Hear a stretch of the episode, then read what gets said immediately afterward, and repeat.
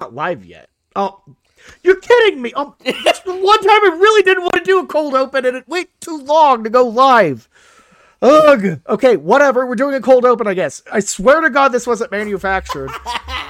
Oh, welcome to the Weekend Spread, uh, which is a weird way to title this because it's not actually the Weekend Spread. There's only one game, and we're talking a lot of other things.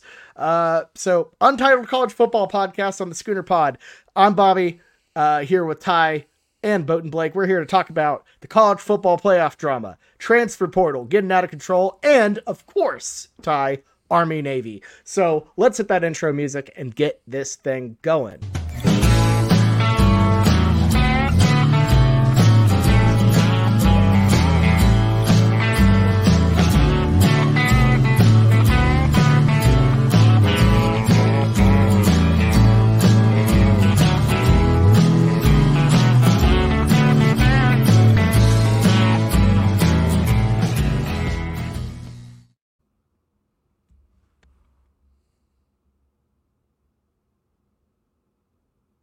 The hell, dude, there's just someone screaming outside of my there's just someone screaming outside of my window going, "Oh yeah, yeah." I'm a little horrified. That's uh really weird. Uh welcome to the Weekend Spread. I swear to this is the weirdest start ever. Uh the Shining Spread edition. I, I guess so. just This is just wild. Uh, what the hell? Uh, anyways, look, welcome to Weekend Spread. D- bit of a weird one because we aren't picking games as mentioned. But uh, look, congratulations are in order. Boat and Blake, once again, the champion of the Weekend Spread. He uh, came through, got a little nervy there, Blake. Uh, but you came out with the big win. Um, courtesy of, I believe it was uh, Troy. Uh, Troy and Troy. App State. Yeah, they held, held off Yosef. You just barely scrapped out a one-game victory over Jameson. So uh, I, I'll let you have the floor. Congratulations. How you feeling? Thank you. Thank you. Feeling great. Like, it feels even better that ball not knower Jameson had that slight bit of hope that he could have possibly won that one. But I told him, I told him on the pod that Troy is a well-disciplined team. They don't make dumb mistakes, and they just absolutely crushed App State. It wasn't even close at the end there. And the Golden Fedora is on its way. I ordered it. I was hoping it would come in before today, but for the Bowl podcast, the Golden Fedora will be here, the sign of a true champion. Oh, it feels good. It feels good, especially those close ones. I love when the race is close at the end. Um, but yeah. Uh, and as you can see with uh, for our YouTube audience, the beautiful graphics Bobby has made, Ball Not Knower Jameson cowardly decided not to join the podcast tonight. He doesn't want to show his face. This dude is scared. He can't take the heat. He can't take it that he went up to me mano-y-mano and lost. So I'm ready for him to come back on for bowls to roast him. Understandably so. Uh, Ty, you did finish in last, though, so unfortunately you'll have to face Blake's uh, musical wrath whenever he decides uh, to play as your uh, ringtone or your your morning alarm for a while. Uh, I narrowly avoided that. Uh, shout out to Miami of Ohio, uh, or else we both would have had to deal with it. What are your thoughts uh, finishing last? Yeah, once again, and the year that I won is when I presented this rule change. Uh, the postseason should be included. That's how everyone determines champions. That's the point of a postseason. Uh, so I may have to opt out of the, the bowl picks this year uh, since they do not matter in this crackerjack league. But uh, yeah, you know, it, it was my own doing. If you go back and listen to the tapes, I knew that something was up with Bama. I knew that I should have picked Bama. I gave a whole spiel about how I should pick Bama, and then I fell I fell victim to the propaganda in the mainstream media telling me that Saban is gone. He's not gone. He's. I think they might actually win the national championship this year, uh, which would be hilarious. So it was my own doing, and, and I'm getting what I deserve for betting against Alabama in a in a postseason game. I again, that's textbook foolishness. So I, I get what I deserve. Well, that's fine. You know, it, it's it's a long season. A lot of mistakes were made along the way. I, I understandably, uh, you know, it, it, it's a it's a tough contest. You know, you really weren't that far um, I think you were like right at five hundred. So it, it's really tough to try to, to win in this league. Uh, I, I understand you, you kind of were the Florida State of this, you know, uh, in a way, you know, you want more, you, you're, you're on the outside looking in, but uh, anyways, um, I will, enough. I will say it's, you know, I, I may have gone about five hundred on the year, but it just, the thing, the thing that unites Blake and I is we went like fifty and two, each of us on ball nowhere takes. And then, yep. You know, we just happen to get unlucky on a lot of the toss-ups versus, you know, like we said, noted ball knower Jameson not here to defend himself, of course. Uh, but you can't just not show up for your court date and get off free because you weren't at court. You know, that's not how it works. So he must still face his punishments. This is true. And we'll bring him on for the bowl picks uh, coming very, very soon. Really excited about those. Uh, we're going to be picking those week by week because Lord knows if we tried to pick every single bowl all at once, we'd be here for six hours. It would be awful. Six hours and with how the landscape is changing so much, I think like these teams could look materially different from choosing them like this week versus a week before the games. Like people are shooting all over the place, opting out, transfer portal, everything. Like these teams could be completely different by the time does end of January or like end of December rolls around. Oh, absolutely. College football is absolutely nuts right now. And let's just dive right into it. Skip the rest of the preamble. Um, college football playoff has been decided, as mentioned on, uh, we, we talked about this a bit on the Schooner Pod this, uh, Sunday, but, uh, Bowden Blake was not there to discuss the controversy of leaving Florida State out of the playoff. Uh, and we just, we really had to, um, get your voice in on this. Blake, what are your thoughts on, uh, thirteen and oh conference champion Florida State getting left out for, uh, Alabama and Texas? Yeah, I think it's a legitimately horrible, like, just the playoff field that they came up to, although it's going to create some entertaining games, it's just horrible methodology in which they arrived on it. Because, like, I do think there are two legitimate schools of thought when it comes to the college football playoff. There's one that comes with the most deserving, so you have the Power Five. If you win a Power Five conference undefeated, that still means something, regardless of maybe a team, uh, uh, other teams that are competing for the field has a stronger schedule, has better players, but might not have the same record for you.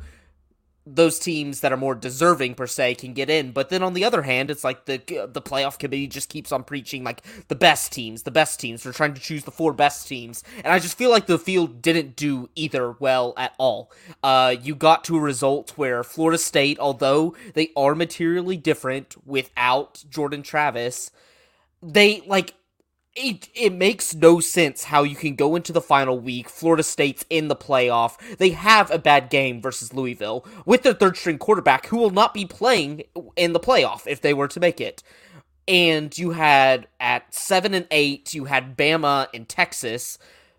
Bama, obviously, impressive win. Texas, impressive win. But it's like Texas is beating up on a O S U team, which we've t- talked about on the Weekend Spread a lot. Probably not the best. Like, we knew going into that game they were probably going to get routed. There's a reason why O S U lost to South Alabama this year. There's a reason why kind of the end of their schedule came down to be so close. This Oklahoma State team was probably was punching above its weight when it came to its record.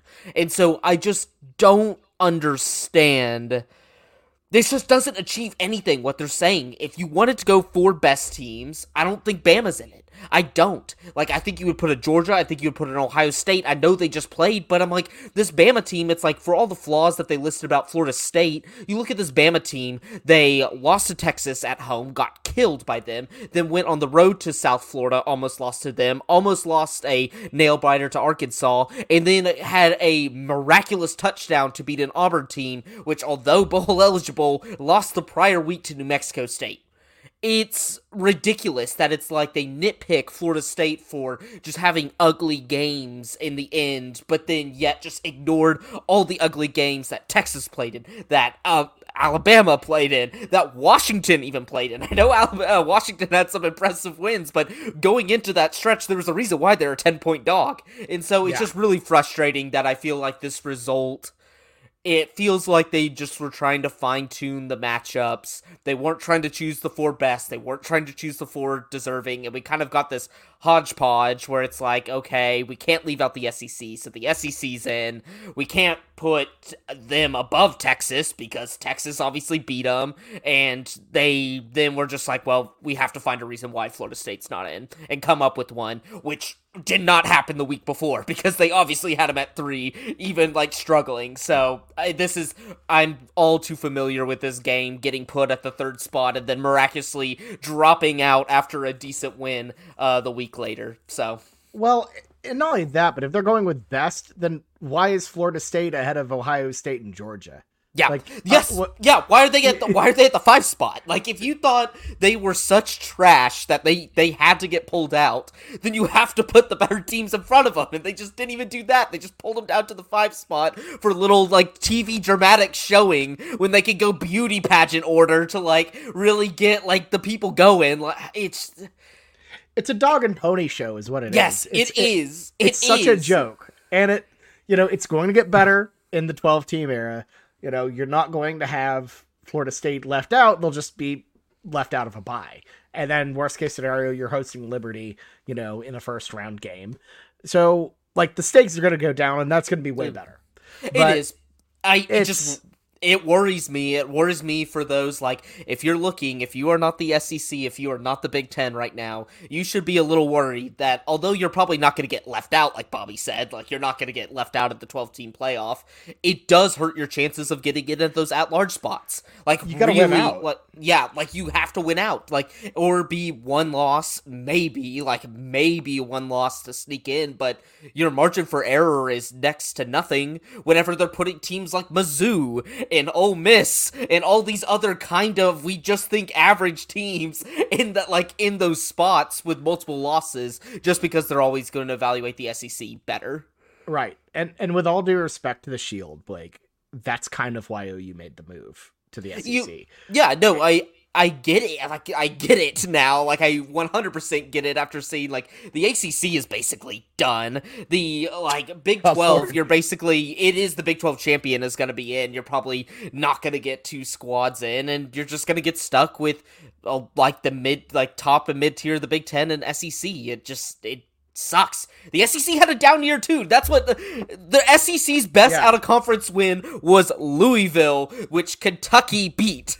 That was their only one. Their next one were going down to maybe like Auburn Cal. Like they did not have Missouri like, beating K-State. Missouri beating K-State. Yeah, like they don't have any like good signature wins, and that was on a last second at home. They're, like yeah, it's the, Oklahoma State has a better win against Kansas State than the S E C does. Yeah, yeah. It. it It just makes the resume didn't stand up for the S E C this year. The quality of it's talent bad. didn't. And, like, this would be the year to show that you're unbiased, that you're like, look, S E C had a down year. Like, it sucks, but they played themselves out of it, basically, by Bama winning it and Texas beating them. Like, that's – I just don't get it. I don't get how you can go into conference championship week, and those are the games that the playoff sees as, like, okay, these are kind of, like, the quarterfinal rounds, basically, that is going to knock off some competitors. Like, if you wanted to get in, you had to win your conference. But – It just like it, ultimately, it, but, like Texas played them. Like te- they had one of those quarterfinal games at Alabama, and they lost. And yeah, so it's just like it's a mess. Ty, Ty, do you have any thoughts on this?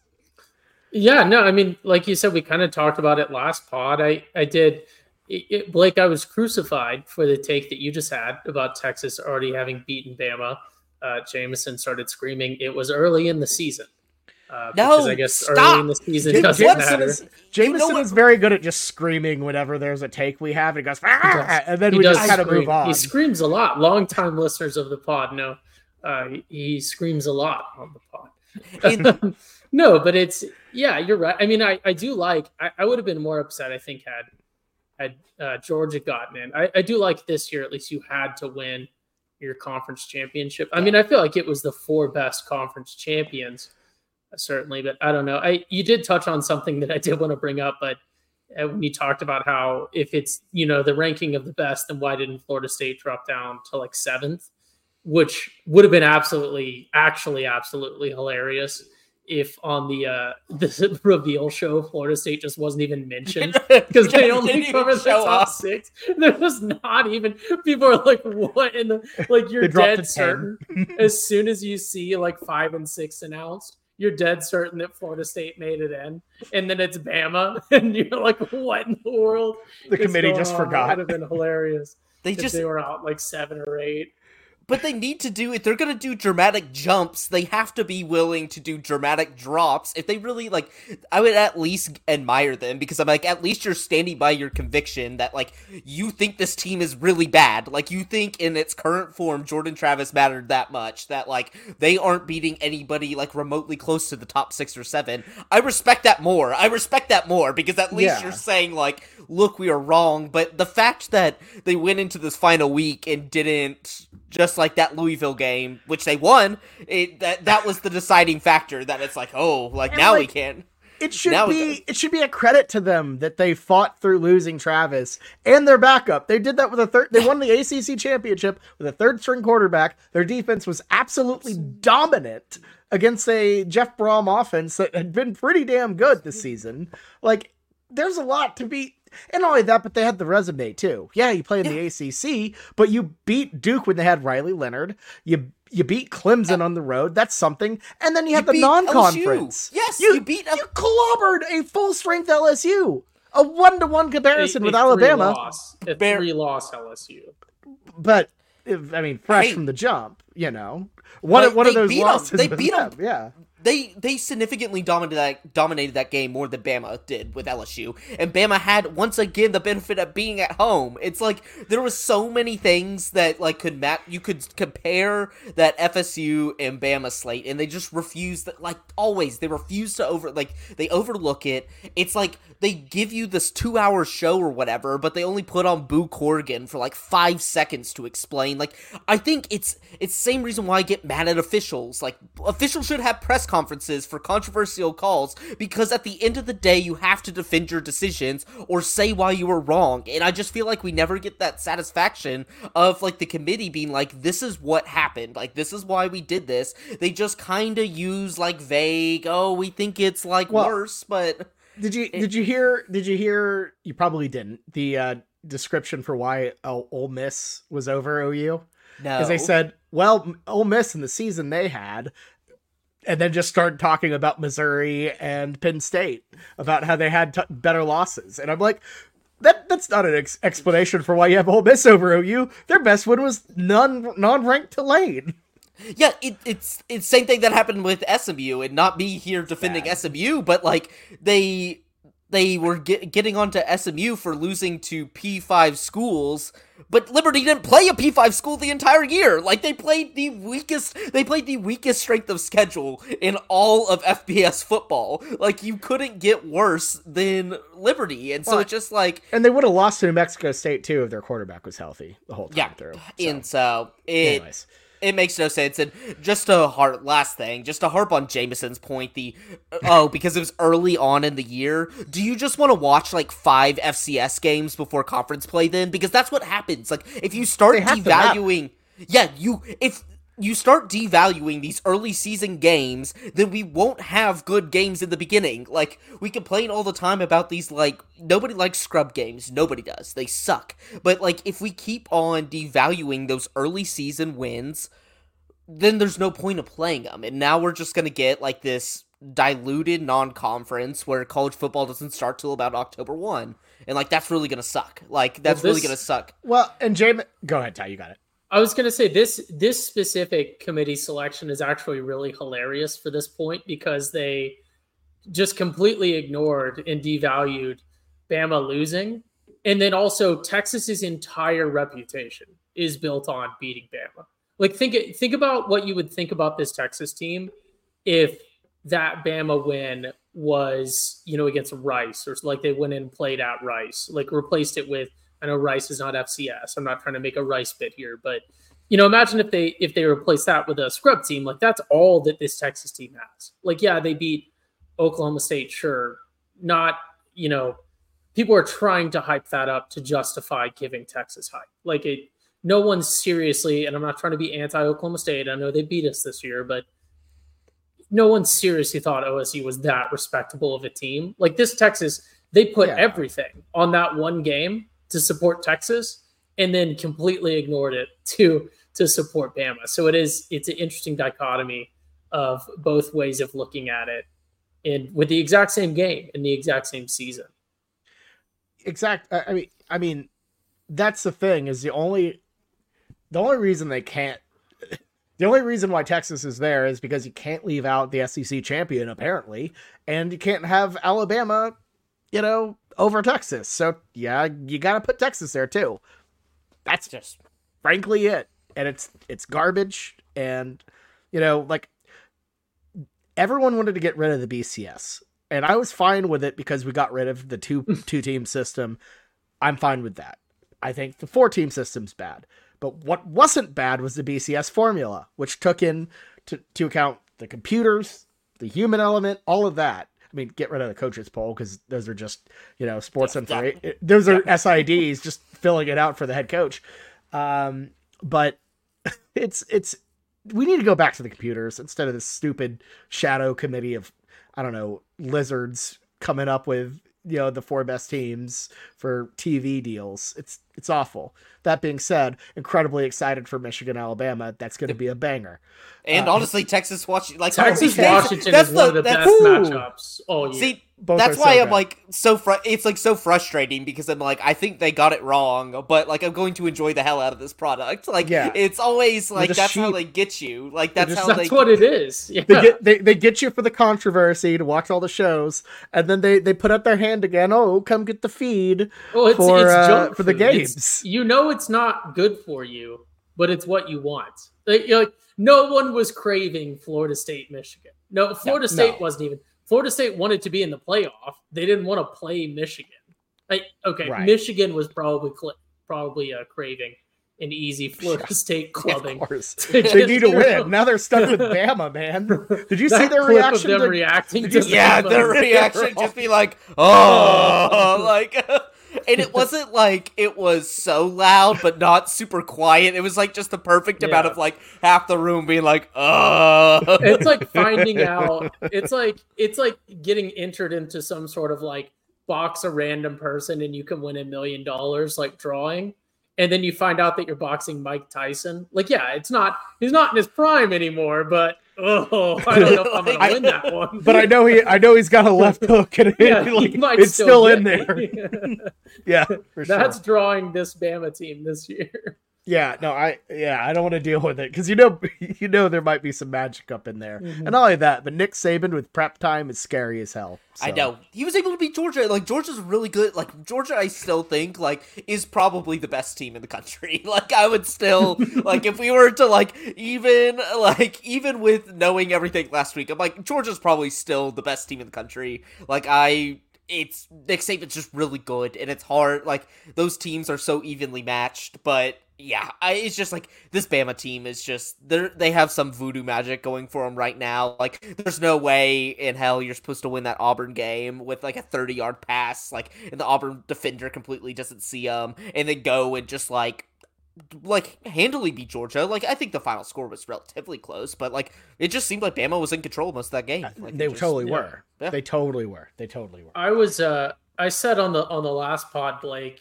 Um, you know, if, if this Florida State storyline wasn't here this year, any other year, I think we'd be talking about how Bama got, or uh, Georgia kind of got screwed over in the yeah. playoff. And, and I think, it, like you mentioned, it. This is much more fringe, but. I, Ohio State, I think you can make the argument too, is, is I'm looking at Ohio State going, you know, why did they get left out? Obviously, again, twelve teams solves this. And, and that's much more, I'm not trying to pander to Ohio State fans who are probably the only people who seriously believe that they got left out, but it is, uh, they, there's a lot they of storylines. They did go early in the season and go play Notre Dame is like, that's the, that's my problem is like Ohio State does a good job of going out there and like trying to schedule reasonably hard opponents and like have some of those marquee mash- matchups, which sucks when you, on the other side of the coin, you have Michigan. Michigan refuses to schedule anybody big. Michigan's playing Texas next year. Finally, finally, so, like, and, so, and Jim Harbaugh's like, going to leave probably. Here, He's probably going to leave. And, Michigan's non-conference, they have Texas next year, uh, O U the the year after, and then uh, I believe it's Texas, O U, Texas, O U. So perfect. There, they, finally, they, there you go. They figured it out. But I'm they tired also of them coasting to like the, the week nine or week ten, and then they finally go like against their like awful. tough competition and tough they, competition they, and quotes just being Penn club State. People all year, and then Penn State is like their first like full pace practice, and yeah. they still club them, and then they play Ohio State, which they've been top. prepping for the whole year. It's just club people.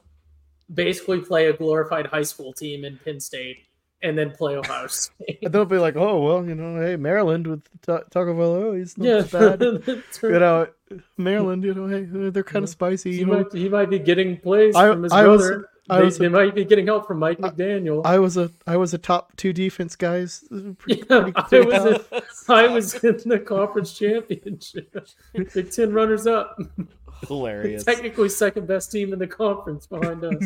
Yeah, and that, that also brings me to another point. Why is Michigan the one seed? Washington played the harder schedule, uh, is undefeated, and, like, honestly has looked a little bit more impressive in my opinion, like, at least but also, early on in the season. They were nine-point dogs, like, a week ago. It's hard to yeah. take them from, I like... I know, but they just... Washington would have lost to Ohio State. Yeah, Probably, yeah, but probably. we also said that about Oregon. Yeah, that's we I thought. I thought Oregon was gonna womp them. I thought, like, honestly, no, Oregon, true. Oregon looked like the better version of Ohio State this year, and I, yeah, and that they just was, got they were they got awful. walloped like from the get go. It was that was rough, but turns um, out when you have a quarterback that can't throw more than like five yards, that becomes problematic in close games. Cool. Oh, yeah. Let me tell you what, they're trying to do it again. Well, this is a good segue into the transfer portal segment that we have to talk about. Oregon loves that. Oregon said, let's get worse, Bo Nix. Oh my God. Yeah. So they're running yeah, it back. The portal has been nuts. Like it, it, it's crazy. We say this every year that the portal's going crazy, all this, but this year it's been, been pretty insane. Like, It, people are portaling easier, I feel like, like or yep. quicker. I, I mean, just thinking about it, like, obviously not top of the list quality-wise, but Kyle McCord, as a sophomore, starting at Ohio State, being in the portal is kind of just nuts. Um, I, like, there, there's a laundry list. Uh, Cam Ward, the Washington State star quarterback. Uh, you got Riley Leonard out of Duke transferring. D J U uh, once again hitting the portal. Uh, and then, of course, O U folks who haven't had a chance to really talk about, but Dylan Gabriel, you know, for his eightieth year, uh, you know, trying to find a new home. It's just, it's it's been unreal. And, of course, Florida or Texas A and M, you know, there's just a total exodus there. Uh, Kansas State's lost two quarterbacks, which I, I – I really I think it might not be up to three. I think like one of their walk-ons like slipped into the portal oh, too. I think it's like it's just Avery Johnson now that's remaining. No, Avery there. Johnson's gone. No, he isn't. You no. might have gotten duped, Bobby. You Did might have duped? gotten duped. I think I saw the same thing. There's been so many fake on three, like there's been so many fake on three uh, portal things that I I saw one like that, and then I checked the username, and I'm like, oh, thank God, because I'm like that that would make no sense. Like I, that would I mean, saw, yeah, it'd be so dumb. I, I saw an Ollie Gordon one, and I yeah, but I need to double check that. Surely not with Johnson, like. You yeah, know, I'll send you. Apparent. I'll send you what I saw, Bobby, and this is probably what we probably have pretty similar okay. uh, themes. But yeah, it looks it looks very real. But jeez, what a mess. But uh, anyways, go ahead, go ahead, Blake. Yeah, the, the portal is like extra hot this year. I, I'm just I'm. I'm ready for COVID rules to be done. I'm tired of the extra year eligibility. I'm tired that you can get extra year of eligibility plus a medical red shirt, plus all these other combos that can get you up to seven or eight years. Like, it's just getting, it's getting ridiculous. Like, it's not even quarterbacks. Like, if it was like a Jaden Daniels or something that it's like, they're an electric college quarterback, not going to make it in the pros, but like they're entertaining to watch. I'd be like, great. Like have those guys. Like I'm fine with those guys staying around for forever, but it's just the most mid guys. Like, Casey Thompson is in the portal right now, still trying to find a place. Tyler Shuck, who hasn't played, like, more than three games in a season, is, like, going to be taking over Louisville next year.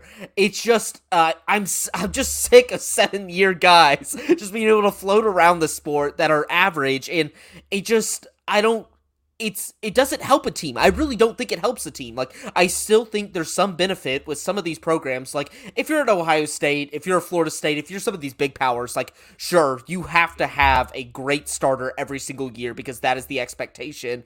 But when you're looking at some of these, like, even like an Oregon, like even um like a Miami, a uh like Mississippi State, U C F, I see like a lot of these other teams, like, it's beneficial to give your young guy a year to develop when you know you're probably Probably not going to be as good, because, like, you're not going to be competing for championships every single year. And so I feel like the portal has, like, contorted our minds that it's like, oh, you need to have a super reliable, perfect starter. But what happens when, like, one of those portal guys fails and you haven't given your, ba- like, backup any reps and they have to step in the next year and hasn't played, like, meaningful football? I just think they, we're going to start to see the bad effects of this. I really do. Like, well, I, it's... Yeah, I mean, Ty's talking about junk food. I feel like transfer portal quarterbacks can kind of be that if you yep. lean on them too much, because it doesn't allow you to move on. And, you know, I some of our colleagues at Sellout Crowd were a little bit confused as to why we would keep why why would people would be excited about Gabriel moving or welcome Gabriel moving. And I, I think to me it's more of a um, it's time to move on to Jackson Arnold, because Gabriel, like, you don't want to keep Gabriel for one year to lose Jackson Arnold for the rest of his college career. That would be incredibly dumb. Um, and I, someone wrote it, I, and I'm blanking on who it was. It might have been, might have been Eli Letterman, uh, said that Dylan Gabriel no longer needed O U and O U no longer needed Dylan Gabriel. And I think that is, it was a smart move to move on from that.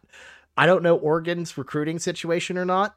I don't know if they have an heir apparent lined up for Bo Nix or not. But, um, I mean, I unless it's it's like a true freshman, I, I think would rather... Ty, it was Ty Thompson. He's eh. Like, yeah. he's he was supposed to be, like, super, super dynamic. Came in last year when Bo Nix was hurt and was just, like, all right. It, yeah. Just, like, just all right. So I, I understand why they're going for Dylan Gabriel, but O U, like, O U is in that class where you truly do need, be like, you're competing for championships, and the way to win championships is to have a quarterback with a high ceiling that reaches that ceiling. Like, very few programs, like a Georgia and Alabama maybe, can compete without, like, a star-star quarterback. But, like, the other teams that are still in that cont- championship contention, but, like, maybe don't have, like, the elite pieces on the defense, need quarterbacks with high ceilings. We know what Dylan Gabriel is. He is a, he's, a good quarterback, just good. Like, I think he's not great. I think even he's his best better moments, than just a guy, but he's, he's like, he's not, yeah. He, yeah, he's not a Heisman guy, but he's not just a guy. He's like really, he's pretty good. He's really good. But that's, and that's not good enough at O U. Like, even if you are just a pretty good quarterback, it's just not good enough, because y'all are competing for championships. Y'all need that, like, championship, like, tier ceiling where it's like your guy should legitimately, like, your quarterback should be going to, like, the N F L type ceiling, not yeah. Dylan Gabriel, who's going to be playing, let's learn some X F L buddy, like Arlington Renegade style football. Get ready to learn Canadian, buddy. Get ready yeah. to learn Bob. Well, then that's why... Buddy. That's why so many of these guys are transferring, is because, yeah, you could go to the league and maybe get, like, a backup spot, you know, undrafted walk-on, whatever, but it's not as much money as you're going to make going to Oregon for a year, get a couple mil, you know, with that N I L bag, you know, it's, you're, it's, you're a soldier of fortune. Yeah. It's, it's almost like, like, you know, we've always said on here, if someone's transferring, it's, it's for a reason, right? Like, no one is super, super, super successful where they're at in every way, and then they transfer, right? Like, people make an argument a little bit about Dylan Gabriel. I don't think it's a reasonable one. Uh, but, you know, God, the most successful quarterback at where they were at that I can think of that transferred, obviously this is an O U homer take, but Caleb Williams has got to be the most successful guy where he was originally, and then transferred, but that's also because he had a relationship with a coach that left. So it's not, I don't like no one's ever transferring in, you know, they're super, super successful where they're at, and then they're going to go elsewhere. I almost feel like the portal is hurting uh, people who should otherwise be getting a chance to play, because you get these guys who have, you know, D J U is still riding on just high school resume at this point. Like, I understand he was okay at Oregon State. I hope he, like, no D J U hater myself. I hope he gets the Florida State job, because I would love for him to follow up a great quarterback so that people can actually see what he's like when he's throwing incompletions to amazing receivers and leading them to like an eight and four season. I wouldn't want that on Florida State, but, you know, then people would see who he is. Uh, but you get guys who are who are just coasting on old resumes and or just names of previous schools they've been at. That's not Dylan Gabriel's case, but I feel like you're taking away opportunities from from other people. Obviously, it's a beautiful thing if you have a guy who, you know, it's just time for him to move. Obviously, not necessarily of the same era, but, you know, Jalen Hurts, Bama to Bama to O U. But again, you know, he had been sort of forced out at at Bama, so it's. Uh, It's certainly interesting. I think the dynamic will correct itself. I think we're sort of seeing a ton of stuff right now. And I think as it people continue to learn, because you got to remember a lot of these guys who are who are portaling right now just wasn't a thing when they when they were, you know, this this became a thing as they were playing. So as people go up through high school and everything else and the ecosystem develops, I think it will normalize a little bit. We'll see fewer portal entries that we see now. And, and I think you still got to give it some time to really, uh, you know, let it balance out. We're, I think we're still too yeah. early to to start throwing in rules. I, I've always been a big proponent of let it be the Wild West. Let people transfer whenever they want to and whenever they want to. I, I'm not a fan. I understand why coaches are for it, but I'm not a fan of instituting, um, you know, they wanted to set like, you know, certain date restrictions and everything else on it. I think it's fine how it is. We need, we need to let it play out a little bit more. Well, and the thing too, Ty, is since the portal has existed really uh, to this capacity, we've never seen it in normal operation. It's always been in this COVID era. So we haven't seen it normalize out. So I think that's a big part of it as well. Um, but I definitely do think you see a lot of guys hang, hanging around a little bit longer. Uh, because they can make more money in college than they can in the pros or Canada or X F L or wherever. So um, I'm with you. I think we definitely have a little bit more patience with it before we start really making more regulations, you know, really cracking down on it, because we don't know what it looks like normal yet. Mm-hmm. Um, not only do we need more, you can't even say we need more time with the status quo, because we haven't seen what the status quo should be, um, because we're in just such a weird, unique Uh, situation, to say the least. So, mm-hmm. um, Blake, T C U, uh, are y'all looking at any portal folks right now, or are you just kind of S O L? I kind of, I'm honestly fine sitting this one out. It's it's one of those things. Like I, it's gonna be Hoover, and then we have like another good like four star oh, no. guy, like Elite Eleven prospect coming in. I'd rather just roll out that, because I'm like looking at like the tier of quarterbacks right now. There's only. I would say there's only two legitimate quarterbacks that would actually want on my team, because like Gunner factoring Gundy. Yeah, Gunner Gundy, of course, uh, Gunner, Gunner Gundy transferring away from his dad's team is uh chef's just, kiss, man. Just kiss. What uh, is my, uh, any other coach and you'd be like, oh, he's about to leave, but you know, Mike Gundy's not going anywhere. Well, and not only that, but not only that, not only are you telling your dad, you know, you're leaving his program. You're telling your dad, who hates the transfer portal, you're leaving his program. Probably the coach that despises the portal. Okay. Second, the coach who despises the second second, most. Yeah. First has to be Dabo. Uh, fun, funniest I, tweet. Prime funniest has been tweet. Going anti-portal now. Who, who is? As well.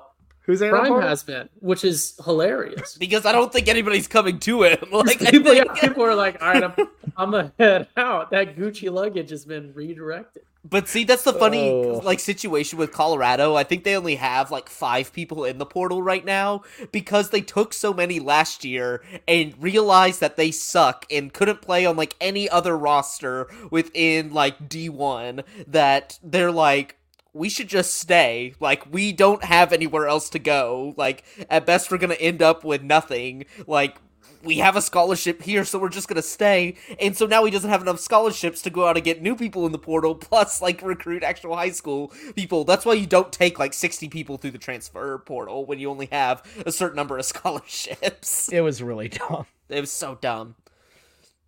But yeah, there's only there's only two quarterbacks here that are legitimate. Like I was saying earlier with T C U, like Riley Leonard, and we already know he's going to Notre Dame.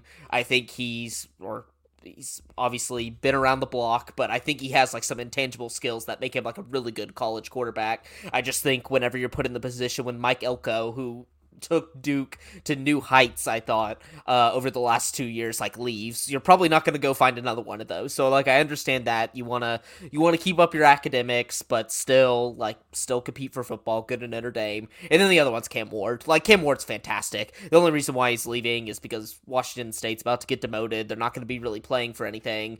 And he really is their entire, like, he is their entire team. Uh, whenever they would win games, he was the one putting them on their back. That's why I think he's probably the best fit for Ohio State, where you don't really have anybody behind Kyle McCord. You don't really think Kyle McCord's the guy. But then you also have, like, unlimited money to throw at a guy for a year. Like, Cam Ward's easy. And he goes back to, like, the C J, maybe not C J Stroud, but more Justin Fields. He's a little bit more mobile, can shift around. Kind of gives you some of the things that Ryan Day liked in, originally, and to just not have to deal with Kyle McCord with no Maserati Marv either, so it's Kyle definitely McCord. It's gonna be worse than Kyle McCord. It's it's gonna get bad. It's well, uh, and apparently apparently McCord is uh, heading to or thinking about heading to uh, Nebraska. Him and him and Rule are talking, which is just. Yikes, man. That's so gross. Like, he he just looked like he didn't get it, which is concerning in an Ohio State offense, which, like, is so... That's that's the thing about Ohio State quarterbacks. Like, I know C J Stroud's now good, but, like, the reason why they always get drafted so high is they scheme so well to get guys open that it makes them look really, like, a lot better than they probably actually are. Well, so they have when a you... suite of five-star receivers. Yes! Like, you don't even have to... You just have to be, like, competent, like, somewhat competent to, like, do a read or maybe two to get it to a guy, and he, Kyle McCord couldn't do that, so no, it's yeah. it's you have to go. You have to go at that point. Yeah, no. Honestly, smart move on his end. I'm surprised even like Nebraska's looking at him because that big dog feels like you should be playing on Tuesdays on uh, on Maction, but I don't know. I saw I mean, that's that's about Nebraska's level at this point. They're Not like, ooh, ooh, he's gritty. I saw somewhere that somebody, uh, like, pitched the idea of him going to Miami, and I was just like, oh, dear God. Like, that would just oh, be uh, God, just awful. so bad. Oh, it would just no. be... It, he's Tyler Van Dyke. He's just like, you get a new version of Tyler Van Dyke, and you, like, stay, like, very... I can't even call Miami average at this point, because, like, Disaster. they significantly perform under the talent level they have on their squad. Like, and look, here's the thing, is next next offseason, give it a couple months, you know it's going to come, the ball not knowers. And I know we refer to each other as ball not knowers on this pod. We all know ball. Really, all ah, things considered. There's... There was, there's one man Everyone not on here tonight. throwing Everyone a... Tonight doesn't pack no ball. But we all know that Miami's going to be ass next year, and everybody yeah. in come August will be like, oh, is this, is this the Look, year the I, Hurricanes I are back? so badly for Miami to be back. I do, In, too. like, every way. In, in like, winning games, and then also just being absolute menaces, like, committing crimes. It's just not going to happen, unfortunately. They are, they're a small private school. I don't know. As much to... as they try to be the Raiders of... college football, it's just not them. How do you fix that? I like it, I don't know if the answer is like an on-campus stadium. Like Coral Gables is kind of a mess, and this is a whole we have an entire offseason to talk about random stuff like we'll do a whole Miami how do you fix fixing do a whole Miami, Miami pod. Can we we back to the point. Go ahead, Ty. You're, you're right. We need to get back to the point. No, I, I want to hear what you have to say. Actually, I, I was going to say this this offseason, maybe we like just randomly break out the weekend spread whenever we want to talk about some random object, like college football things. And be like, how do you fix Miami? I don't know. You know, that sort of thing. That is so. true. Hostile takeover and restructuring of Miami. Exactly. Uh, sell it to the Saudis. Oh, God. No, no, no. Florida State already has that set. Yeah, you need, you need, you need a different uh, public investment fund to buy Miami. Get, get like Abu Dhabi yeah. in charge of Miami. I, uh, I will say, Bobby, one of the first things you mentioned when we when we dove into this portal subject was had to do it. I had to do it. I had to bring it up. Why would some O U fans not be upset that Dylan Gabriel is leaving? You guys already know the answer. This is proprietary Schooner Pod analysis. It, no one else has gathered this data. It is, in fact, verifiable data. I'm going to pose this as a question. I know you guys already know the answer because I've told you, but when is the last time that an O U quarterback lost eight games in a two-season span? I don't know, Ty, when? The last time that happened was nineteen sixty-nine, nineteen seventy with Jack Mildren before we adopted the wishbone. That's how long ago this was. In nineteen seventy, halfway through, I guess we adopted the wishbone. We lost one more game, but really cleaned it up from there. And then obviously Mildren was great in, uh, in the later seasons, but an O U quarterback has not lost eight games. This is why Dylan Gabriel's transferring, because I ran the numbers. I couldn't get super firm stats. It's mathematically possible that in nineteen thirty and thirty-one, if O U had the same starting quarterback, they lost more than nine games in a two-year span. But if Dylan Gabriel stayed, played this bowl game, and we lost, he would be the only verifiable O U quarterback ever to lose nine games in a two-year span. Why did Cale Gundy not do that? It, because they, we had a bunch of stars. There was in so the we nineties, kept benching them because they were start, bad. Yeah, he would start like four games and then he'd get benched for two, and then we'd lose both of those, and then he''d come back. There, but there, yeah. So throughout is. the nineties, you would say, "Oh, it's someone in the nineties." We ran through quarterbacks so often in the nineties uh, that no quarterback actually lost eight games in a two-year span in the nineties as the, as the starting quarterback. Obviously, if you say like, oh, someone played in this, played in this. Yeah, um, yeah, yeah. Obviously, that's not including O U's loss to Texas last year as Gabriel did not play. That is counting the T C U game where he was the starting quarterback um, and, and played for part of it. So statistically, right, one of the worst in recent memory, uh, the worst in my lifetime, at least statistically. So, and I mean, like, you can go back to like some other subpar quarterbacks like Trevor Knight or um, beat Alabama. You know, yeah, they beat Alabama. Nate Hibble also beat Alabama, um, but like I don't know. I Not don't know. Super frequent, but strange that it happened twice. Yeah, Hibble might have beaten them. No, White beat him the second time. Well, that was but, beating Bama didn't well, really mean a lot. But. Hibble Hibble also didn't start the game where he beat Alabama. That was one of the games Jason White tore his knee up. You know, what, mm. one of the two times he tore an A C L was uh, against Alabama. But anyways, that's beside the point. But you're right. That is a really weird factoid, and even weirder made by the fact that Jack Mildren is awesome, like kind of a Sooner legend. But um, I guess maybe that goes to show that Dylan Gabriel, Sooner legend, maybe. He's oh, kind of no, O U's. No. He's O U Cincinnatus.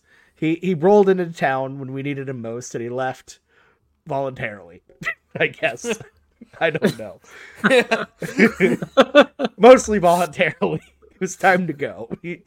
But all right, that's all we kind of have for the portal. Very transient fellow, very very liminal career. Yeah, a little bit. A little bit. All right, let's move on to our next topic, and we're gonna wrap this up with uh, Army Navy.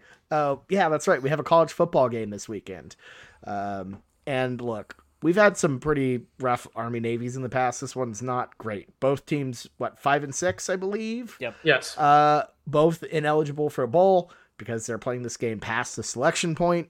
Um, That's a little a bit dumb of a rule. That is a dumb yeah. rule. Like, if you know one of those teams, a team has to win. A team has to win this Saturday, which would put them into bowl. Like, I understand if it's like, okay, one team's eight and four and the other's five and six and... The or sorry, eight and three, I guess, and the that one won. Like that doesn't make sense. But I don't get why you can't make the exception this year, where you know one of them will be bowl eligible. That's just me, though. Yeah, especially I mean, when we had open slots, we yeah. we had open slots for the bowls to fill that we were bringing in teams. Granted, rightful teams, but yeah, just say the winner of Army Navy gets in. Yeah, like that would actually add to the drama too. It's like winner goes to a bowl game. Yeah, it would yeah, be super easy. This is basically a, a bowl game. I mean, obviously, they, they want to play one more game, uh, especially the ones that's going to be their last time playing. But I, both of these teams are, are not at the point where they're getting to a bowl game that is any more significant uh, than, than this one in terms of the pageantry and, and everything else. Uh, first ever time it's being played in New England, uh, being played um, up at, at the Pat Stadium. So that's uh, that'll be interesting this year. Apparently there has been a tremendous demand uh, for tickets and, and for everything else. So it'll be interesting. Like you touched on, uh, both of these teams, not necessarily the greatest this year. I mean, everyone has sort of this idea of, of Army because obviously they've been a, a little bit better in, in the past couple of years. They have all in off. I think in recent memory, obviously go back five, six uh, further, and, and they were a very significant team, especially that year that they almost, almost beat O U on, uh, I forget what it was on, like obscure pay-per-view. Paper. Yeah, it was, it was on pay-per-view, but everyone watched it on that guy's Periscope screen where you could see. Yeah, it was before we were on E S P N Plus. It was like some sort of weird. I think you had to go to our website or something like that and and sign up, and and like no one had it, and it was just uh, absolutely hilarious. Last year was the first time this game has ever gone into overtime, which uh, is actually pretty insane to think about when you think about both of these offenses not being that impressive, and the fact that, you know, we're um, over one hundred games into this series, Navy leading the series sixty-two to uh, fifty-four with seven ties. Obviously, overtime, not a big thing back in the day when they were just happy with ties. But uh, yeah, it, it should be an interesting it should be an interesting game this season. Both of or but this yeah this year this season. Both of these teams very unimpressive from the air, although they're both averaging about double what Florida State put up in their A C C championship game. And many are saying that that team should have been in the playoffs. So I think both of these teams uh, must be tremendous through the air if uh, if they're putting up double the numbers of an alleged playoff team. They should just throw the winner of this in the C F P. Just kick out Alabama and put in Navy. Just for just that's for the fun. twelfth bid.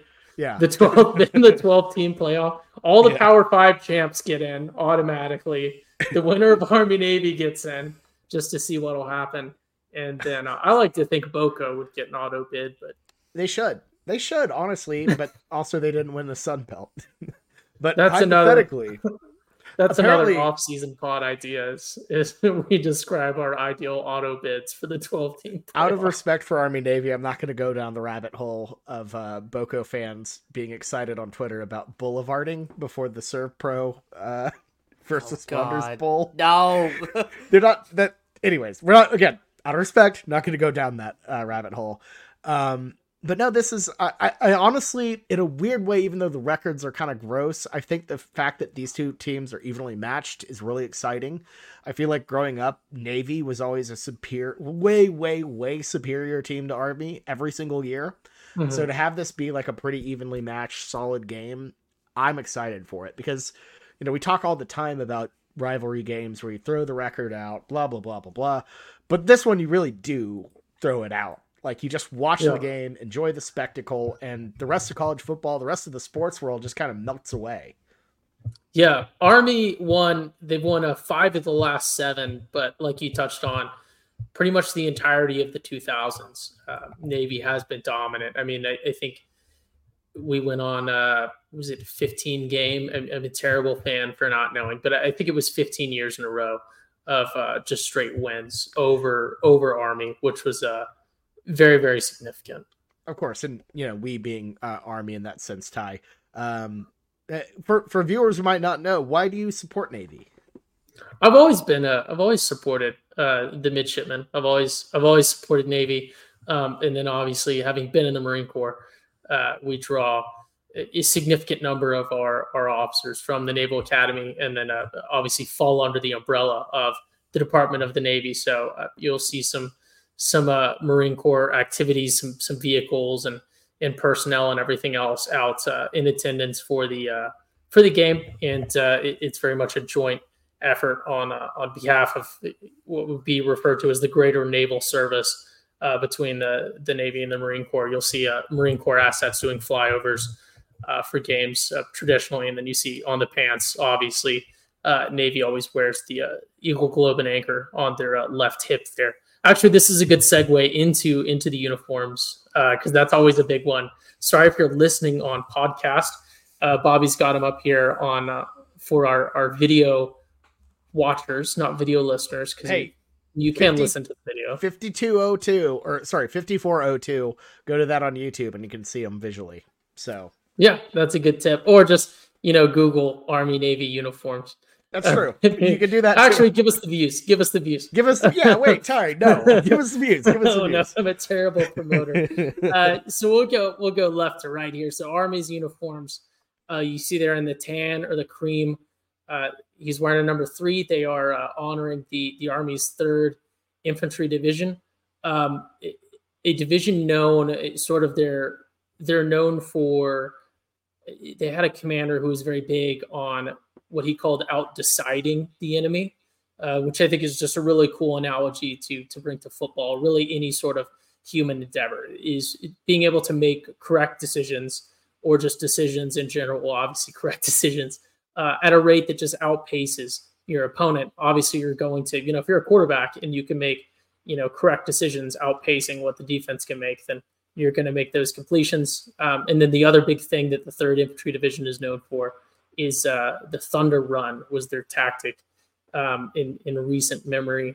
And, you know, that couldn't be more fitting for these teams that are both super, super run heavy, both in the top twenty-five in rushing, uh, funny enough, because that's all they do. I, I think both teams are pretty evenly matched. I want to say Army is twentieth, Navy is twenty-second. I might be completely wrong on that. I'm not looking down at my notes right now, but um, yeah, so Army wearing that sort of desert cream, Uh, with a little V stripe under the numbers, uh, sort of, um, it invokes, I guess, the the motif of uh, some of the markings that are on uh, Army tanks. Same with the coloration. So that's that's what Army's going for in this one, and I think it is a beautiful uniform matchup pairing uh, with Navy, who has gone with uh, Navy with Under Armour uniforms. Interestingly enough, there's always a Nike versus Under Armour uh, matchup in this game as well. Navy going with the deepest blue uh, that Under Armour had in their lineup, apparently, honoring the uh, the silent service, the submarines. So Navy is a big fan of airbrushed helmets. They've got some airbrushed helmets with a sort of deep ocean blue uh, water sort of waves on them, and then a, a Virginia-class fast attack submarine painted on the sides, and then just an overall deep blue uniform with a bold white lettering that sort of invokes some of the, the numbering on older Navy submarines, with that uh, that crisp white on the deep, deep blue uh, meant to invoke the uh, the submarines. So that's so sick. I I I, I gotta love. I honestly kind of love the sub uniforms uh, a little bit better than the Army ones.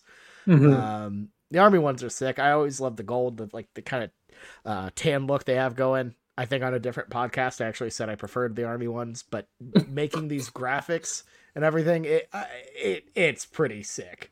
Um pandering pro- Bobby as usual. Pandering Bob. You know?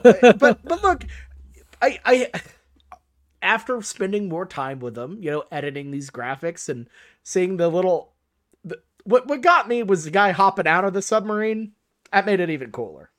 Yeah, I will say if you go watch the the release trailers uh, for these, I think Navy had a much higher production value, uh, and they went much farther into just making a good uh, advertisement.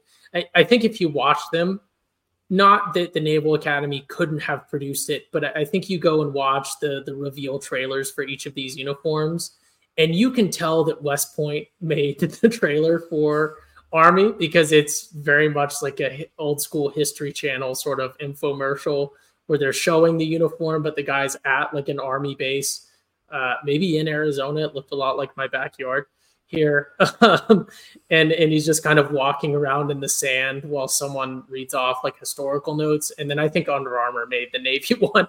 It seems like a legitimate, uh, really cool commercial, but yeah, it, I gotta say it, looking at them from a merchandise angle, obviously they always sell really well to people who are fans of, of sort of one thing or another, but uh, these are very much uniforms. I think uh, the jerseys are kind of simple on their own, but they, they very much come together into uh, some really sharp things that I will uh, look like a, uh, a very, very cool matchup on T V um, as well. Because sometimes when you get these really neat, you know, one-off uniforms, I, Navy's been guilty in the past, maybe over airbrushing the helmets. You can't really tell what's going on, or you just get some weird matchups. But this this should be very pleasing to the eyes with a sort of cream, uh, yellowish color, and then a deep, deep blue.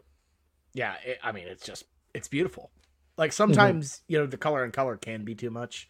I'm with you. But it just, they complement each other perfectly. It's that, and it it symbolizes, you know, kind of in a in a very simple, dumb way, land versus sea.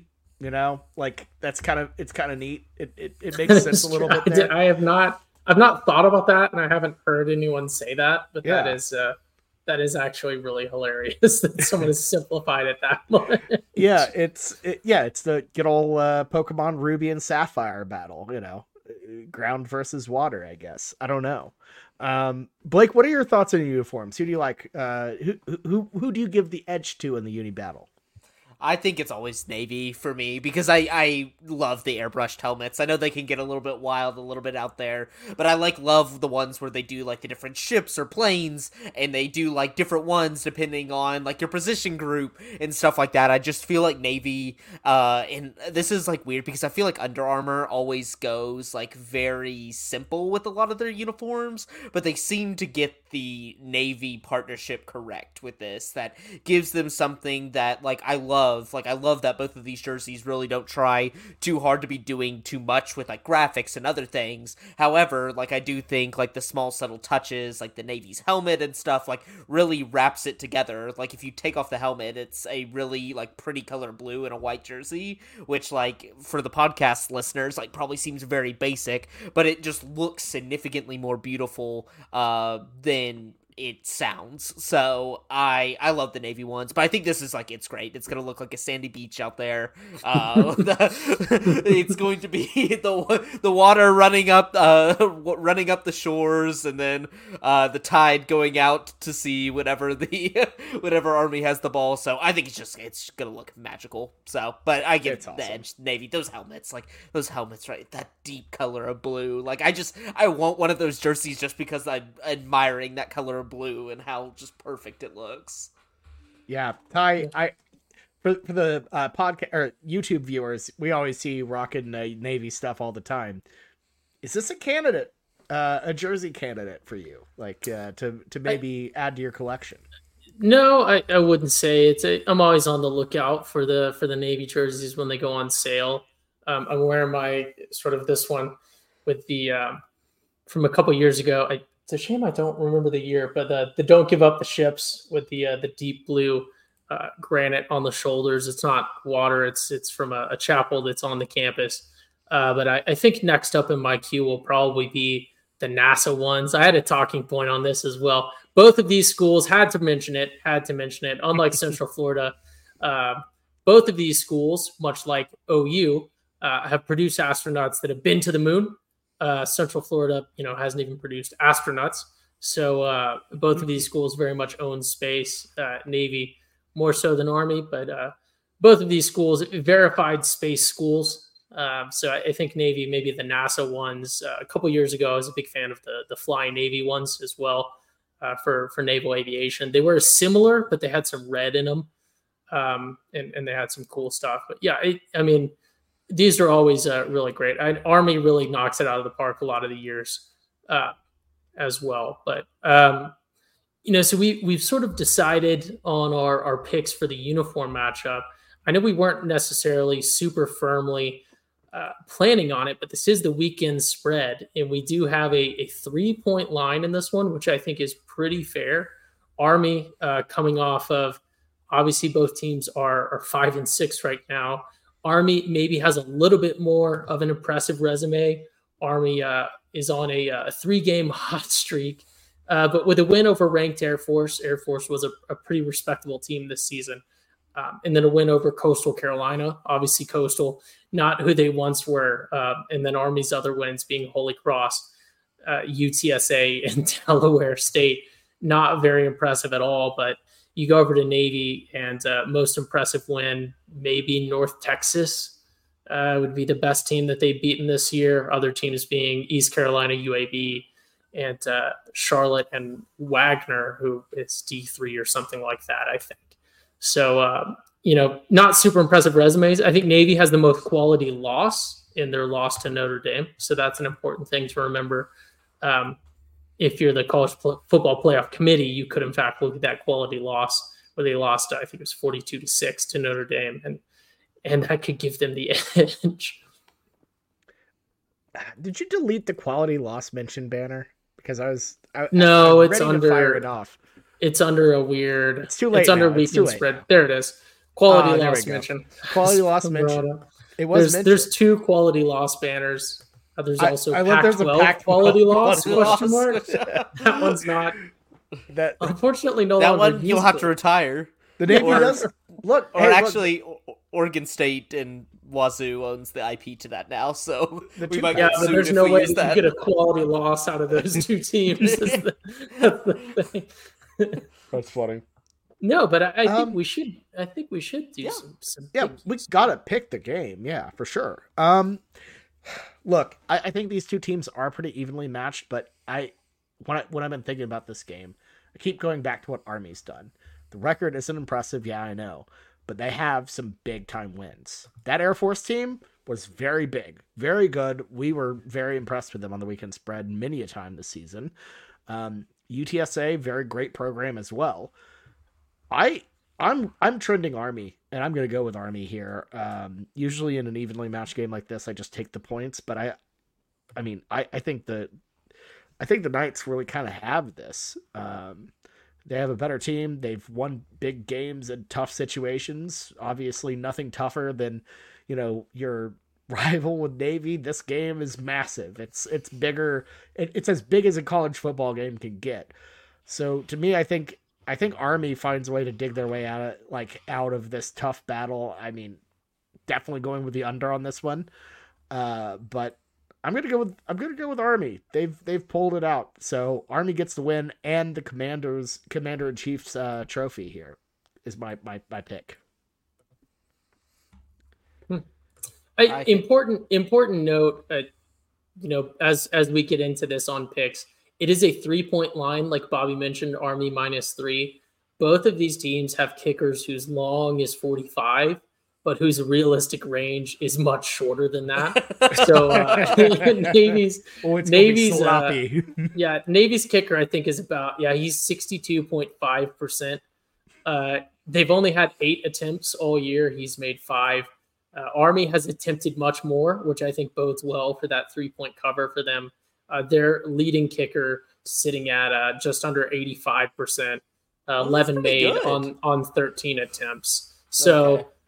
they uh, their realistic range, though, is uh, I, I think their average is in the uh, is in the twenty to twenty to thirty-five yard range oh, for both of them. So this is this is one where it is kind of rough when you start to get into analyzing like the scoregami of it. If you're not familiar with the, the term scoregami, is sort of the, the outcome of the scores. I get, I'm not sure how I shortly it, yes, summarize score, score, scoregami. It, well, there's score, unique score. Scoregami, yeah, scoregami is really rare in college football.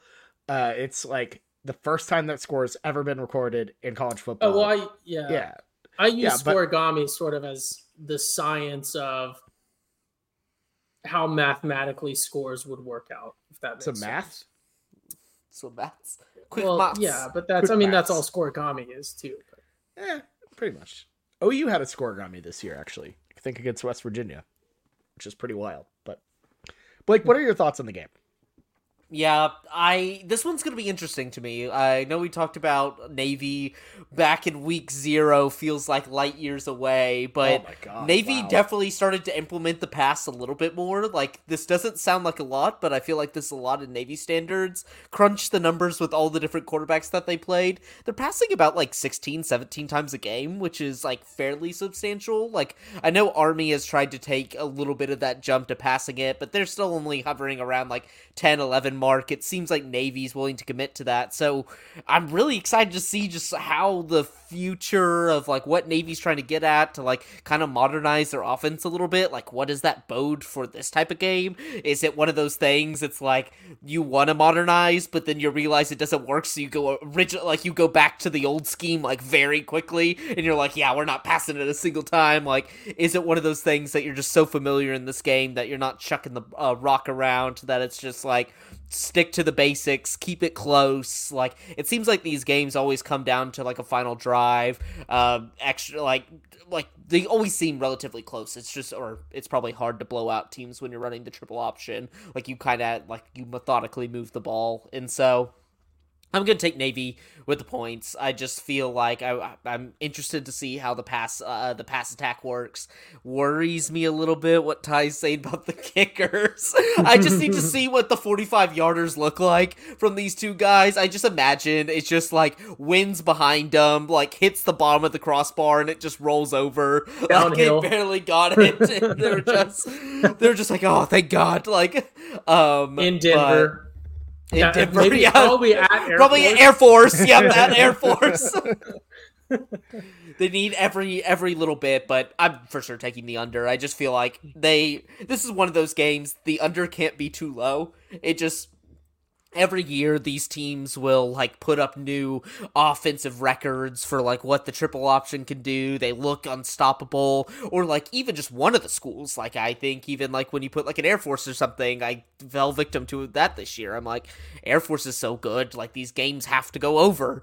No, they still find a ways when they play the other service academies to find they know like, how to stop slow that. It to a crawl. Yeah, it's just like they... They know the offense. Yeah, they know the offense. And so it... There is no total too low that I'm willing to take, so I'm just going to take the under. Did There's the nothing over worse. Finally hit last year? I feel like I remember the over hitting last year. I don't. I, don't think, so. I think it might have been two years ago. I, I remember like, it being a di- like a big deal because everyone was like, "It's been twenty-three years since the uh, you know over hit," and then it finally hit. Yeah, it's like it's so funny for just all the advanced analytics and like people that actually try to like project spreads and stuff like that. Like the total they have for this game is so significantly higher than what Vegas like projects. Like Vegas like artificially lowers the total and it like still goes under every single time. Like they have pumped the number so far down and they still can't find the sweet spot of like getting it to the point where it can make it a competitive, like a competitive spread.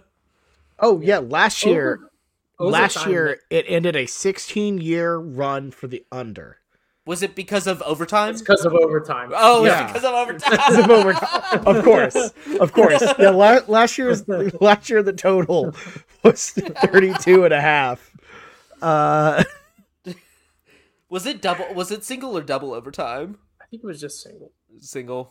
Yeah. Yeah. It was twenty okay. to seventeen. This year it's uh twenty-seven and a half. twenty-seven so. And a half, yeah, this year. Very, very Iowa-ish. Uh, Ty, I, I feel like I know who you're going with. Yeah. But I got but it's it's your turn. We're, yeah, we're so, rolling out the rolling out the red carpet for you. Who you picking? End of last season, uh, Navy parted ways with long, long time coach uh, Ken Diamantalolo.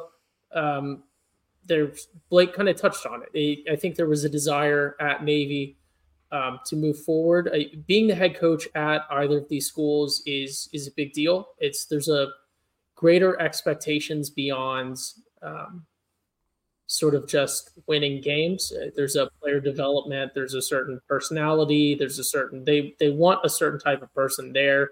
They want them to be there for a long time.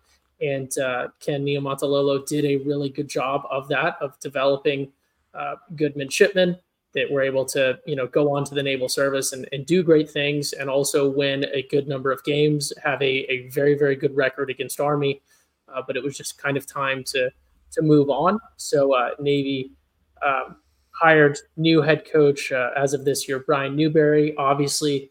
Bit of a rough start to the year, but uh, he's in it for the long run. And I think, like Blake said, there is a, a pretty tremendous effort to implement a, a newer or more modern, or at least more novel style of offense or of football in general, to move on from that just sort of option heavy, you know, service academies have one gimmick. Obviously, it's still very run heavy. Obviously, you know, it's a lot of the same in, in sort of day to day, nothing changes, but in in time, things will be very different, I think. is the strategy. And it, it's something that they're sort of following Air Force in. Air Force pioneered uh, moving to a more novel system. Uh, and, and obviously we've seen great things from Air Force in recent years. They were ranked much of this year, um, even though they lost to Army. Army obviously still headed up by uh, head coach uh, Jeff Monken. He's done a, a tremendous job there. Um, but, uh, you know, facing hard times right now in, in service academy football is is hard, especially with the, the recruiting landscape right now. And uh, the service academy is not exactly able to take advantage of the portal and of N I L. So although, Ty, Ty, I believe one, you once had the take that uh, technically the U S government, first N I L payers. It was, well, yeah, they weren't they way. weren't on N I L, but they've always been salaried. Uh, yeah, they're always from a certain point of view on a on a military pay scale. So even going back to, I mean, that's why they won all the championships back in like the forties and stuff, because uh, they were able to actually just salary their people. Um, but yeah, I will be, of course, riding with my mids plus three in this one. I, I like them outright. I think this game is essentially a a pick 'em every year.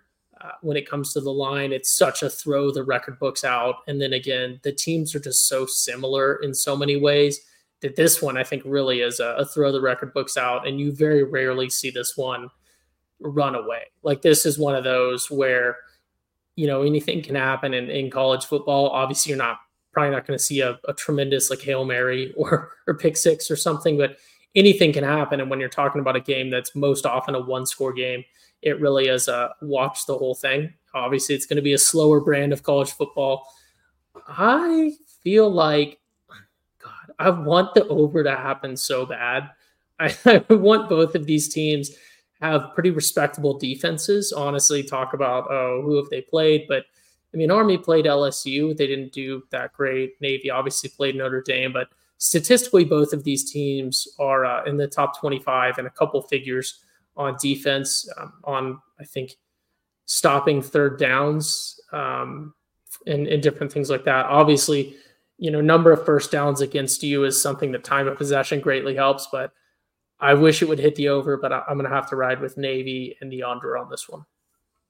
All right. Well, it looks like I'm an island boy here, which is a horrible place to be when you're, we didn't get a pick Navy. for, uh, we didn't get a pick for uh, Jameson. But yeah, well, I, there I'm is sure. some comedy to being an, an island boy surrounded by Navy.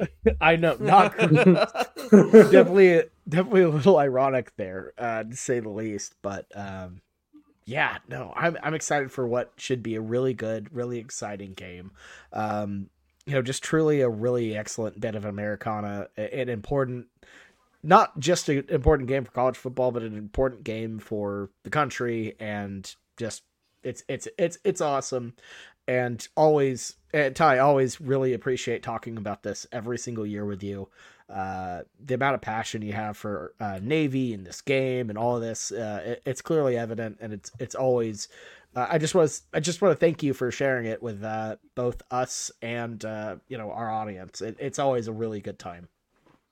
I think that's. I mean, that's why we do this. It's passion for the game, for sure. Yeah, absolutely. Absolutely. Uh, this one's going to look interesting next year. Both of these teams going to be in the American. Technically won't be an American game, which is kind of funny. uh, but uh, yeah, so Army making a big jump to, um, I, guess, I, I guess, the American next year. That'll be interesting. But um, look, that's all we have for the weekend spread part. Um We had a bit of breaking news kind of happen over over um, the, the course of this podcast. Danny Stutzman going to uh, the N F L draft. Um, so something a little bit surprising for O U there. Uh, some moves in the portal. Um, a, a pretty solid Michigan State offensive tackle, you know, moving to O U. We're not going to break that down now. It's one seventeen in our kind of gap weekend spread week. So I'm not, we're not, we're not going to dive into that, but you best believe me and Ty will have those takes for you on Sunday for the uh, Schooner Pod. Um, and uh, Jameson too, if he decides to show up and, you know, accept his criticism for being a ball not knower. But um, anyways, guys, really appreciated this entire show. Always a blast. Uh, Blake, um, final thoughts, your first Army Navy pod. What did, what, what did you think? No, I enjoyed it. I thought this was perfect. Like, honestly, this is going to be probably now a nice little yearly tradition with how crazy things the transfer portal goes, the twelve-team playoff, all that. Just have a nice, like, this one was so, maybe it's because a certain guy is not here on the podcast, but so relaxing. Like, I feel I feel so at peace right now that, like, I just came on, we talked some ball, wasn't too much yelling, wasn't too much, like, hijinks or anything like that. It was kind of nice. It was a nice change of pace that I could just get on the highway and cruise this time and not have to like street race against somebody on this pod. So I love how anytime one of us misses a pod, we immediately just rail against them. Cause I've, I've definitely been on airplanes listening to the Schooner Pod and hearing Jameson being like, eh, it's good. Bobby's not here. This is our best one yet. And I'm like, so I'm, I'm glad, I'm glad I, I'm able to sit here and mess with him. Cause I know he's that it's not talking behind someone's back if they're going to listen to it later no. on the show. So, known yapper, Jameson. Jameson, Jam- Jam- Jameson, if anyone had a bad take, he'd be like, nah, I don't know about that. Or just think, oh, come on. Like, he'd, he'd be hopping in, interjecting.